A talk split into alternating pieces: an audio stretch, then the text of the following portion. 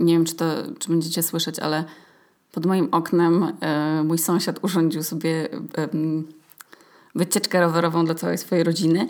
I jest jakieś 8 osób i oni tak głośno dyskutują, że może będziecie też jakichś Islandczyków słyszeć poza mną. E, I słuchajcie, mam ostatnio jakiś spadek nastroju. E, I może to mieć związek tak naprawdę ze wszystkim. I z tym, że ponad, na przykład od ponad miesiąca nie wyszłam z domu, tylko wyszłam z domu jakieś tam cztery razy.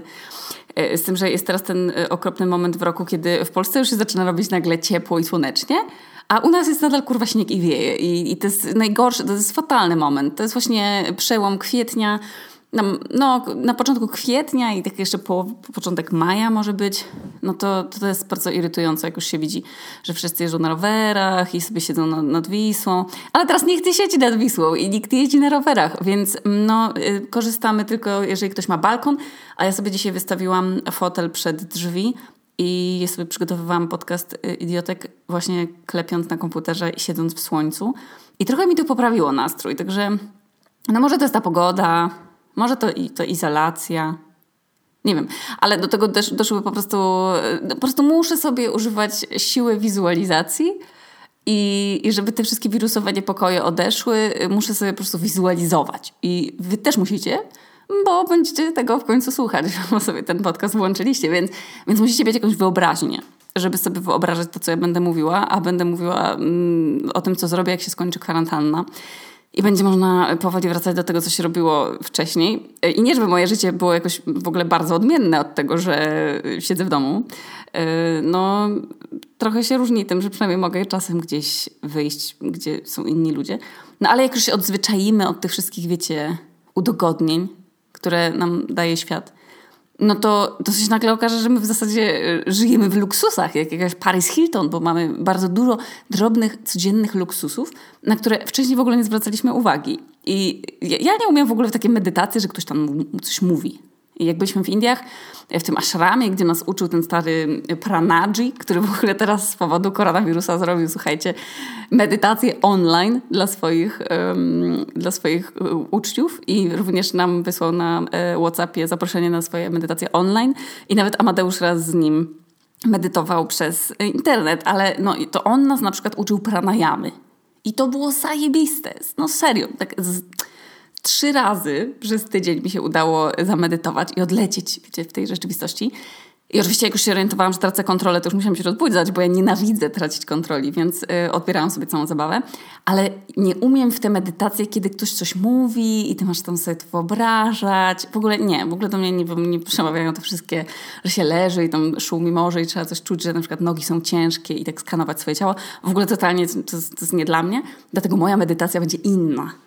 Więc zaczynamy. Przygotowałam sobie ją, więc możecie zamknąć oczy. Wyobraź sobie, że budzi cię budzik. Zaspany, otwierasz oczy z ekscytacją, żeby, żeby powitać nowy dzień. Już wiesz, że nie możesz się wylegiwać. Masz 20 minut, żeby wstać, ubrać się, umyć zęby i wyjść, bo musisz być gdzieś o konkretnej godzinie. Tak, wróciły czasy, podczas których masz coś do załatwienia. Jeszcze nigdy nie czułaś takiej ekscytacji. Jesteś umówiona i czujesz już ten dobrze znany, choć zapomniany, delikatny stresik, że musisz wyjść z domu. Wychodzisz na przystanek 10 minut za wcześnie, bo stanie na zimnym, nieosłoniętym przystanku podczas wichury to mniejszy stres niż bycie na styk albo spóźnienie. Wsiadasz do autobusu, a obok ciebie siada inna osoba. Nie denerwujesz się, bo po tych długich tygodniach możesz zobaczyć człowieka. Jak jest ubrany, jakiego koloru ma oczy. Skup się na zapachu miejsca, w którym jesteś. Tak, to znów zapach innych ludzi w komunikacji zbiorowej. Zrób głęboki wdech. Doceń to, że możesz ponownie korzystać z transportu. Skup się na każdym detalu autobusu. Ile ma rur, ile gum przyklejonych do tapicerki, o czym rozmawiają ludzie. Spróbuj się domyślić, czego słucha osoba siedząca koło ciebie. Poczuj dotyk jej płaszcza na twoim ramieniu. Zastanów się, dokąd jedzie ta osoba. Oddychaj głęboko i delektuj się przywilejem przemieszczania się i wyjścia z domu. Co za wspaniały moment dnia. A teraz wyobraź sobie, że wychodzisz z autobusu wprost na mokry od deszczu plac w centrum miasta. Jeszcze niedawno deszcz, deszcz obserwowałaś tylko przez okno, a teraz możesz wrócić do wspomnień, jak niebywale wkurwiające może być uczucie mokrych dżinsów klejących się do ud. Pomyśl, jak dawno nie czułaś się tak obrzydliwie. Poczuj zapach namakającej deszczem wełny z szalika i zaciągnij się głęboko zapachem mokrego psa stojącego niedaleko. Co za wspaniałe przeżycie! Czuć na twarzy krople lodowatej wody, zupełnie innej niż ta pod prysznicem. To jest luksus, na który w końcu możesz sobie pozwolić. I powoli przemieszczasz się do miejsca, w którym miałaś się stawić. Nerwowo zerkasz na zegarek i już wiesz, że musisz przyspieszyć kroku. Niesamowite.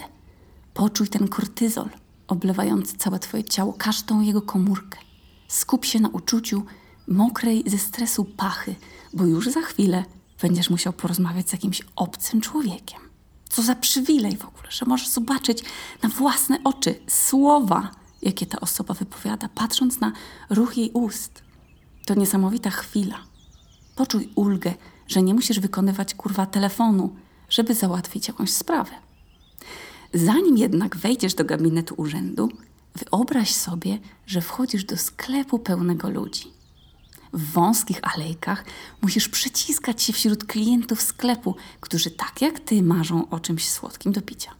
Przypomnij sobie czasy, kiedy zakupy mogłeś robić tylko w pewnych godzinach, albo tylko przez internet, albo tylko ubrane w rękawiczki. Jakim luksusem jest dotykanie wszystkich tych produktów. Skup się na uczuciu, które się w tobie pojawia. Tak, to ono. To uczucie wkurwienia. Naparzaj się nim.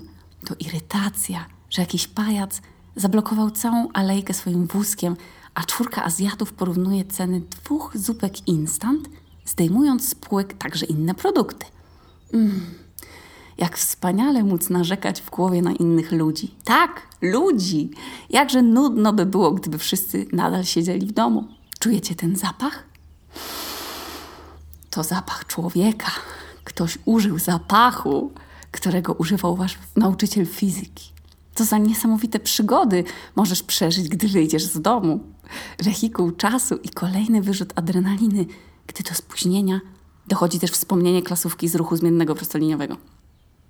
Wychodząc z tego miejsca, poczuj, że ten zmarnowany czas to powrót do rutyny, za którą tak długo tęskniłeś. To nic, że niczego nie załatwiłaś. Spędziłeś czas z żywym człowiekiem. Zastanów się, czy on też cieszy się, że znów cię widzi? Czy każdy z interesantów jest tak uprzejmy i mało asertywny jak ty? Uśmiechnij się pod nosem na myśl o tym, że będziesz mogła tu albo mógł wrócić już wkrótce, by znów dowiedzieć się, że brakuje kolejnego dokumentu, podpisu albo ktoś jest na urlopie. Urlop! Co za wspaniały luksus! Ciekawy, dokąd wybiera się pani urzędniczka. Pomyśl, dokąd już wkrótce będziesz mógł pojechać. Mm, co za wspaniały dzień, kiedy nic nie stoi na przeszkodzie, by robić to, co zawsze. A teraz słuchajcie już na poważnie, y, bo y, strasznie skomplikowane jest pisanie takiej medytacji. I serio, czas izolacji udowodnił mi, z ilu zajebistych przywilejów codziennie korzystam, a o których w ogóle nie myślę. I, i niektóre z tych niepokojów musiałam przerobić z TEDem, niestety też online.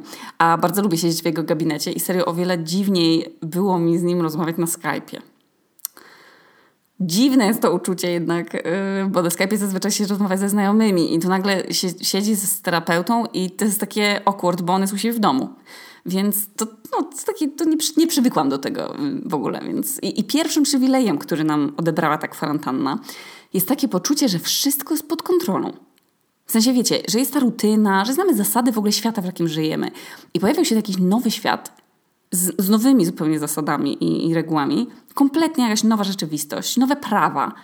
I każda zmiana wprowadza w nas jakiś tam niepokój. Nie znam ludzi, których choćby trochę nie stresują zmiany.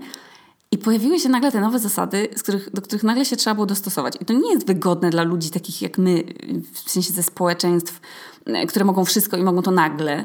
No bo nie porównujemy w ogóle nas, naszej bańki do bańki my, na przykład o wiele biedniejszych krajów. Więc w pewnym momencie musieliśmy, polegając na, na takiej swojej odpowiedzialności społecznej i też po prostu na takiej odpowiedzialności y, osobistej, podejmować decyzje, których wcześniej wcale nie musieliśmy podejmować. I, no, i nie, nie, mówię tutaj tylko o takich decyzjach jak, yy, nie wiem, no, odwoływanie swoich urodzin, ale, ale na przykład też odwoływanie świąt, chrzcin, wiecie, ślubów teraz, jakieś, jakieś rzeczy, do których jesteśmy emocjonalnie przywiązywani. Ale też trzeba było podjąć decyzje dotyczące na przykład swoich pracowników i swoich firm i nie zamierzam w ogóle wartościować trudniejszej decyzji, czy trudniej jest zamknąć biznes, który się prowadził 15 lat, a który obecnie zaczął przynosić ogromne straty przez czynsz, tam koszt, koszt pracownika. Czy trudniej zrezygnować ze ślubu, na przykład, który się plan, plan, planowało i się go opłacało? No bo obie te sytuacje są fatalne. I obie są związane z tym właśnie nowym porządkiem, który generuje stres i lęk, no bo obie te decyzje są w ogóle związane z tym, czegoś najbardziej na świecie, czego nienawidzimy, czyli z utratą kontroli i, i zmianą takich wiecie, ustalonych, wymarzonych planów. Ale ja nie będę o tym y, mówiła, jak wy się czujecie, bo ja nie chcę wam narzucać żadnej emocji. Y, powiem natomiast, jak ja się czuję. I jest wiele rzeczy, które mnie w życiu stresują. I jedną z nich jest właśnie utrata kontroli. I na przykład dlatego ja nigdy nie wpadnę w narkotyki albo w alkoholizm, bo po prostu utrata świadomości jest dla mnie jakimś koszmarem i w ogóle narkotyki są nie dla mnie, bo ja nienawidzę tracić jaźni i tego, co się dzieje w w tym momencie, w którym się coś dzieje. Nie znoszę, jest, nie dopuszczam w ogóle takiej, do takiej możliwości swojego, swojego, swojej głowy, tak, także też w czasie medytacji niestety. I to, co się właśnie teraz dzieje na świecie, to jest jedna wielka utrata kontroli jest mi z nią bardzo ciężko teraz. W sensie nie zdawałam sobie sprawy, z ilu rzeczy w życiu powinno się cieszyć, a bierze się je za pewnik. I jedną z tych rzeczy jest właśnie możliwość na przykład kontaktu z drugim człowiekiem. I już Wam mówię po co, bo uświadomił mi właśnie to ostatnio wtedy, jak y, analizowaliśmy to, co czuję w związku z, no, z tą izolacją. I już pomijając w ogóle wszystkie niedogodności, jakie niesie ze sobą y, kontakt z drugim człowiekiem, y, no to, bo można nie być największym fanem innych ludzi, no to bycie z innym człowiekiem ma taką funkcję regulatorową, żebyśmy tak jakby mogli zestawić swojego człowieka i swoje ja z innym ja. I nie, nie wiem, jak to dobrze przenieść na język polski, więc kontakt z ludźmi dużo nam daje informacji nie tylko o ludziach innych, ale o nas. Informacji dla nas. Jak na przykład, jak na przykład reagujemy na czymś komplement w pracy. A jak na przykład reagujemy na klakson samochodu. To jest bardzo dużo informacji. Albo jak na przykład ktoś na nas, nas nakrzyczy w sklepie to też dostarcza nam, nam, o nas samych dużo informacji. Czy to przeżywamy, jak długo to przeżywamy. Jakby to, jest, to, jest, to, już w stanie jest nam e, jakby dużo opowiedzieć, jaką jesteśmy osobą i co jest dla nas ważne. Wiecie. I jak się izolujemy, to pozbawiamy siebie części tych informacji, ale też jesteśmy pozbawieni informacji, która ogólnie jakby porządkuje od zawsze ten świat i jest tu jakaś norma, która ma swoje plusy i swoje minusy. Zawsze. Znaczy, minusy normy to jest oczywiście, jak się możecie domyślić, takie poczucie, że, że odstajemy od innych i, i mniej y, od nich potrafimy i jesteśmy mniej bystrzy, jesteśmy mniej majętni, że nie wiem, coś mniej osiągnęliśmy. I za każdym razem, jak te normy mnie dojeżdżają, że na przykład, nie wiem, mam 27 lat i nie mam że, nie wiem, kredytu i samochodu i mieszkania, to, to sobie wtedy przypominam to, co mówił Ted, czyli, że nie ma jednej normy. I w czym innym będzie moja norma, ludzi z mojej bańki w moim wieku, a czym innym będzie norma w ogóle dla 27-latki w Rosji. I że to my sami siebie umieszczamy w normach. Więc jak mogę się przyrównywać do kogoś innego i wtedy już wszystko jest okej. Okay. Nie ma stałej normy. Ale druga rzecz, to, to inni ludzie nam dają informacje. Czyli na przykład co należy robić, jak jest chorym ktoś. No wiecie co, że no tam, że trzeba wziąć jakiś proszek, zacisnąć zęby, iść się położyć, natrzeć amolem, nie wiem, pić imbir, wiecie, wiecie.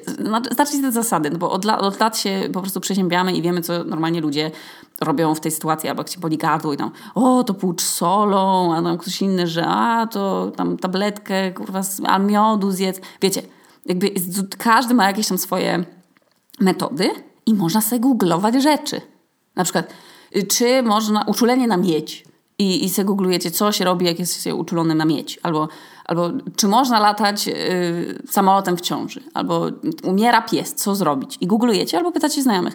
Albo widzieliście w telewizji, co się robi. I dlatego ludzie pełnią trochę taką funkcję regulatorową dla nas samych, żebyśmy wiedzieli, jakie mamy opcje. Czy, czy to, co my w ogóle, czy co inni by zrobili na naszym miejscu, czy to jest w ogóle dobre do rozważenia? Bo można się kogoś zapytać, hej, a ty co robisz, jak jesteś chory? I ludzie mówią, a ja tam robię rosół. A więc wiecie, jakby zrozumiałam dzięki temu, płacąc za to ponad 400 zł za rozmowę z Tedem, że wiedza i doświadczenie innych ludzi daje mi poczucie bezpieczeństwa.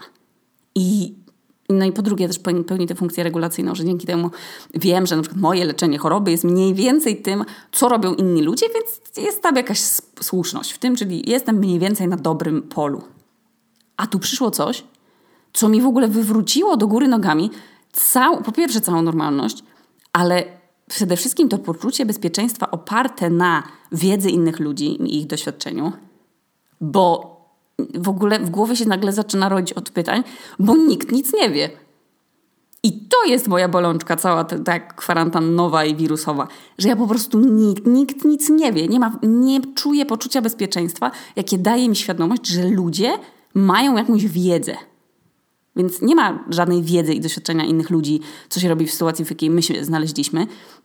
Bo w tej normalnej rzeczywistości świata, który znaliśmy, w którym mieliśmy jakiś tam problem na przykład z hajsem, no to szliśmy do doradcy finansowego, albo jak mieliśmy problem z zębem, to się szło do dentysty, a jak nie wiedzieliśmy, kiedy jest matura, no to się po prostu kurwa otwierało kalendarz, a nikt nic nie wie teraz, bo jesteśmy w zupełnie nowej rzeczywistości. Więc nie ma żadnego autorytetu, który można zapytać, co się teraz robi, bo nikt nic nie wie. Epidemiolodzy nic nie wiedzą, y, kiedy się skończy, szefowie nie wiedzą, co z wypłatami, księgowe nie wiedzą, co z papierami, nie wiem, nauczyciele i uczniowie nie wiedzą, co trzymają kurwa za miesiąc matury. Jeżeli mamy problem z pracą, to się gdzie się zgłosić?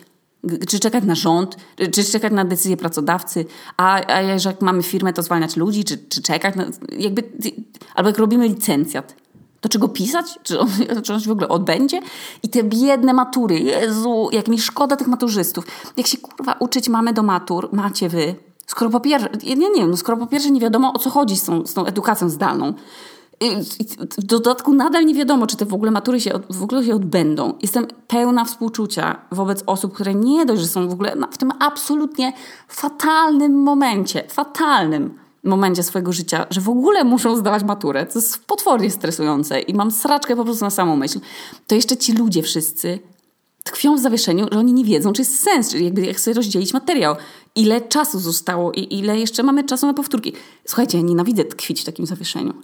Ja dlatego, ja dlatego wychodzę szybciej na przystanek autobusowy, bo wolę być już na przystanku, niż być w, tym, w tej ludze czasowej czterech minut, zanim jeszcze wyjdę na przystanek, a się tam znajdę nienawidzę zawieszenia nawet w kwestii tego, co ja zjem na obiad. A co dopiero w takiej istotnej kwestii jak egzamin, o którym w ogóle wszyscy straszyli trzy lata albo i więcej. A teraz nagle nikt nie jest mądry, czy on będzie i jak będzie. Bardzo współczuję wszystkim maturzystom, serio, i ich rodzicom, bo to też przecież się odbywa w ich domu. I słuchajcie, jesteśmy w rzeczywistości, w której nikt nic nie wie. I to, że nikt nic nie wie, a przywykliśmy przecież do świata, gdzie jak mamy uczulenie na miedź, to sobie googlujemy, co się robi, jak się ma uczulenie na miedź a to nagle masz żółw, na przykład ma przebarwienie na skorupie i, i to też wiemy, kogo zapytać. I możemy zgooglować albo się z, kimś spotkać. I, i jest to, to poczucie bezpieczeństwa, że istnieje jakiś autorytet, który coś wie. Boże, noga mi zdrętwiała. I, I te wszystkie pytania to są teraz, to są wszystkie pytania bez odpowiedzi. To co, co, zrobić z oszczędnościami, o ile w ogóle ktoś jest w luksusowym procencie ludzi, którzy mają poduszkę finansową. Ale czy, czy można na przykład teraz kupować mieszkanie, czy nie? Czy, czy warto teraz coś sprzedawać? Skąd wziąć w ogóle te dokumenty do tych tarcz kryzysowych? Czy ta tarcza nie jest kurwa z, z kartonu po pizzy, tak jak moja tarcza osobista przed hejtem na przykład? Kogo, kogo w ogóle spytać o poradę? Skoro wszyscy są obecnie w chujowej sytuacji. I czy można się cieszyć w dzisiejszych czasach z jakichś miłych wydarzeń w życiu, czy, czy na przykład nie, bo może się komuś zrobić przykro. Kurwa, ci wszyscy ludzie, co nie wiedzą, co robić, bo urodzili dziecko nagle i, i nie mogą wychodzić z domu i dziadkowie nie mogą od, tych wnuków małych, ledwo urodzonych odwiedzić. I to też jest, wiecie, to też jest takie, taka niewiedza i taki brak poczucia bezpieczeństwa, bo nie wiadomo, co się robi, jak się rodzi dziecko. W sensie, na przykład ja nie wiem. I jakby te kontakty międzyludzkie oparte na doradzaniu sobie, wysłuchiwaniu siebie nawzajem, one tak jakby w ogóle przestały działać. Bo każdy w obliczu tego kryzysu zaczął się zastanawiać, czy w ogóle można kogokolwiek pytać o poradę, skoro nasz punkt odniesienia się kompletnie zmienił i w ogóle kontekst się kompletnie zmienił. I już tak naprawdę nikt nie wie, na czym polega ten świat, w którym my żyjemy. I ten brak autorytetu w postaci kogokolwiek, kto wie więcej niż my, jest dobijający. I to jest właśnie to, do czego się na, na głębi tam dokopałam z TEDem, że to mnie najbardziej napawa lękiem coś, co mi daje poczucie bezpieczeństwa jako osobie, to jest świadomość, że są ludzie mądrzejsi ode mnie, których ja mogę zapytać o poradę. albo się czegoś o nich dowiedzieć, o świecie, albo o tym, co mam zrobić, albo nie wiem, no doradcy, rozumiecie? Świadomość istnienia ludzi starszych i mądrzejszych ode mnie. I teraz, jakby, teraz nie ma nikogo takiego, kto wie, kurwa, co się robi. I jakby mnie ktoś teraz spytał, na przykład, czy jechać, do wakacji do, czy jechać na wakacje do Indii, to ja bym zawsze mówiła, że tak, że totalnie jak najbardziej i polecam to i to. A teraz jak to już będę mówić, że świat się tak zmienia, że ja już nie mam do niczego pewności i nie mam pewności na przykład do tego, że kiedykolwiek jeszcze do Indii pojadę. Nie wiem, czy w ogóle się Indie na przykład udźwigną po tej sytuacji, y, kiedy no, handel na ulicy w ogóle nie działa i turystyka umarła i przecież to jest po prostu wyrok głodu dla, dla tego kraju. No. Ale albo jakby się ktoś mnie teraz spytał, czy teraz otwierać restaurację, albo czy teraz emigrować. No to powiedziałam, kurwa, no nie wiem. Nie, nie mam w ogóle żadnej wiedzy o obecnym świecie. Żadnej. To się tak szybko zmienia, i, I jeszcze w ogóle nie, wiecie, no nie można robić jakiegoś jasnowictwa, że się siedzi i tam, oczywiście są spekulacje i są jakieś tam wykresy i, i są ludzie, którzy badają te rzeczy, ale to są wszystko pewne, pewne założenia po prostu. No. I, I to jest, ja już nie mam do niczego pewności. Serio. To, to, to, nie znam ani jednej osoby, która by teraz czegokolwiek była pewna. I to, co mi się wydawało do tej pory, że wiem, to się zupełnie zmieniło. I w tej nowej rzeczywistości to jest w ogóle nawet nie rzetelnej wiedzy, na której się można opierać, bo to jest super nowa sytuacja. Nie, nie można nagle, nie wiem, zrobić testów, wiecie, nie, nie wiem jak organizm człowieka po tym wirusie się będzie czuł za 20 lat, nie? Czy, on, czy ci ludzie, którzy wyzdrowieli, czy to, jakby, co to pozostawi w ich organizmach. No, nie wiadomo, no, nie, nie, nie zbadamy tego, dowiemy się za 20 lat, no. I to jest kryzys wiedzy. Tak to nazwaliśmy z Tedem. Ja przywykłam do świata, w którym jak się pytam lekarza, co mam robić, to on wie, co ja mam robić i mi mówi, ja to robię, bo mu ufam, że on jest mądrzejszy, bo studiował i po to ja mu płacę. I jak pytam rodziców na przykład podatki, o podatki, no to oni wiedzą, bo są dorośli i płacą podatki. A jak włącza się mi jakiś teraz jakiś internet, jakieś serwisy informacyjne, to nikt nic nie wie i nie da się oszacować tego, jak świat będzie wyglądał za kilka miesięcy. A, za 20, a ja 27 lat dorastałam w przekonaniu, że na świecie jest masa mądrych, uczonych ludzi i oni są w stanie, wiecie, robić jakieś badania, tam predykcje, jakieś to naukowo poparte fakty przytaczają i, i że to podejmowanie decyzji jest to, to w oparciu o to, co no nie wiem, że, no, że ci ludzie po prostu kalkulują i podejmują pewne dojrzałe decyzje oparte o jakieś tam prawa związane z ekonomią, tam nauką czy coś. A teraz nagle Jedni mówią, że super, to robimy izolację, zamykamy te kraje, a inni, nie, to chujowa decyzja, nie powinno się zamykać krajów, bo to nam zrujnuje gospodarkę. I jeden kraj robi jedno, drugi kraj w ogóle coś jeszcze innego robi. I teraz kto ma rację? Ja już pomijam fakt, że, że na Islandii ta epidemia powoduje zupełnie inne, w sensie prowokuje rząd do zupełnie innych decyzji i działań niż w Polsce. Więc ja obserwuję oba te kraje i ja jestem w jakimś rozkroku, bo, czy, czyli kto ma w zasadzie rację? Czy Islandia, że się nie zamyka i że ludzie chodzą normalnie do pracy i do szkoły, czy Polska, że nikt nigdy nigdzie nie chodzi? To mnie najbardziej niepokoi i smuci. Że to, że ja nie wiem kogo słuchać, że tak w zasadzie to, to nie ma teraz nikt, nie ma teraz monopolu na wiedzę. I już uj nie strzela na obserwacje w ogóle, co wyprawiają politycy w Polsce. To, to w ogóle, nie będę w ogóle o tym mówić, to jest, ten podcast jest pamiątką na przyszłość, a ja nie będę chciała się jeszcze raz w kurwie za 10 lat, ale poziom dezinformacji i takiej bezsilności, jaki ostatnio poczułam, to w ogóle mnie przerósł tak niesłychanie, że jak gadałam o tym stadem właśnie płacąc mu za tę sesję online, na przykład płacąc mu ponad 400 zł za godzinę tylko po to, żeby ponarzekać na PiS albo po prostu na sytuacje, jakie mi się ostatnio w życiu dzieją, jakieś bzdury, to słuchajcie, to, to, to już nawet to płacąc mu za, za tę sesję, której nie możemy kończyć naszym rytuałem trzech oddechów, więc to już nie jest to samo. Nawet ta, ta, ta rutyna tej terapii nawet została zakończona. Że to właśnie gadając z Tedem, dopiero mogłam nazwać to, co mnie tak niepokoi, i to jest właśnie kryzys autorytetów i kryzys wiedzy. I już każdy dostaje powoli fisia po prostu od siedzenia w domu. I to jest, to jest jeden wielki eksperyment, tylko że nie tylko na gospodarce, ale po prostu na społeczeństwach mm, i na nas, dla każdego, na każdym z osobna, i mnie na przykład na maksa uspokaja, jak ja idę do lekarza i ja wiem, co się dzieje. I mówię mu, panie, mów mi wszystko, mów do mnie. Opisuj mi, co, co, co tam robisz, gdzie mi tam grzebiesz, co, co to za pukanie. Ja, ja jakby nie rozumiem tego, chcę wiedzieć. I nawet jak mi lekarz rzuca jakimiś słowami, których ja nie rozumiem, to ja przynajmniej wiem, że on wie, co robi. I daje mi to taki komfort psychiczny. I to mnie bardzo w życiu uspokaja, to, że ktoś wie, co robi. I ja w ogóle nie umiem sama przejmować inicjatywy i podejmować odważnych decyzji, bo nie jestem odważna i pogodziłam się z tym absolutnie, więc ja muszę zadawać dużo pytań, żeby poczuć się bezpiecznie na tyle, żeby jakąś decyzję podjąć. Więc zanim ja podejmę jakąś inicjatywę tę decyzję, to muszę zapytać o to 100 mądrzejszych osób od siebie. A teraz nie ma mądrych i mądrzejszych. Nie, nie ma w ogóle twardych danych, są tylko jakieś spekulacje. Nikt nic nie wie i po prostu mnie z niepokoju łamie w kościach z tego wkurwienia i z tego braku stabilizacji.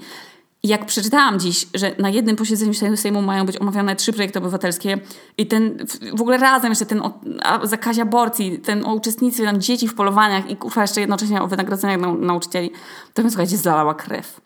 I ta bezsilność i ten brak wiedzy, co robić, jak funkcjonować w nowej rzeczywistości i ten brak autorytetów. Brak autorytetów, brak jakiejś rzetelnej wiedzy i brak takich sprawdzonych źródeł działania. To jest dla mnie obecnie największe źródło stresu. I to jest dla mnie właśnie kryzys. Mamy teraz kryzys, kryzysy, wiel, wiele kryzysów mamy obecnie i każdy ma jakiś tam swój kryzys. A y, to jest coś, co, co ma na mnie naj, największy wpływ i y, dzięki sesji z TEDem y, umiałam te uczucia nazwać i wiem, co mnie napawa lękiem, co jest bardzo optymistycznym może nie zmienia to tego, że nadal mnie to napawa lękiem, ale przynajmniej już mam nazwany i jasno sklasyfikowany yy, lęk, którego doświadczam.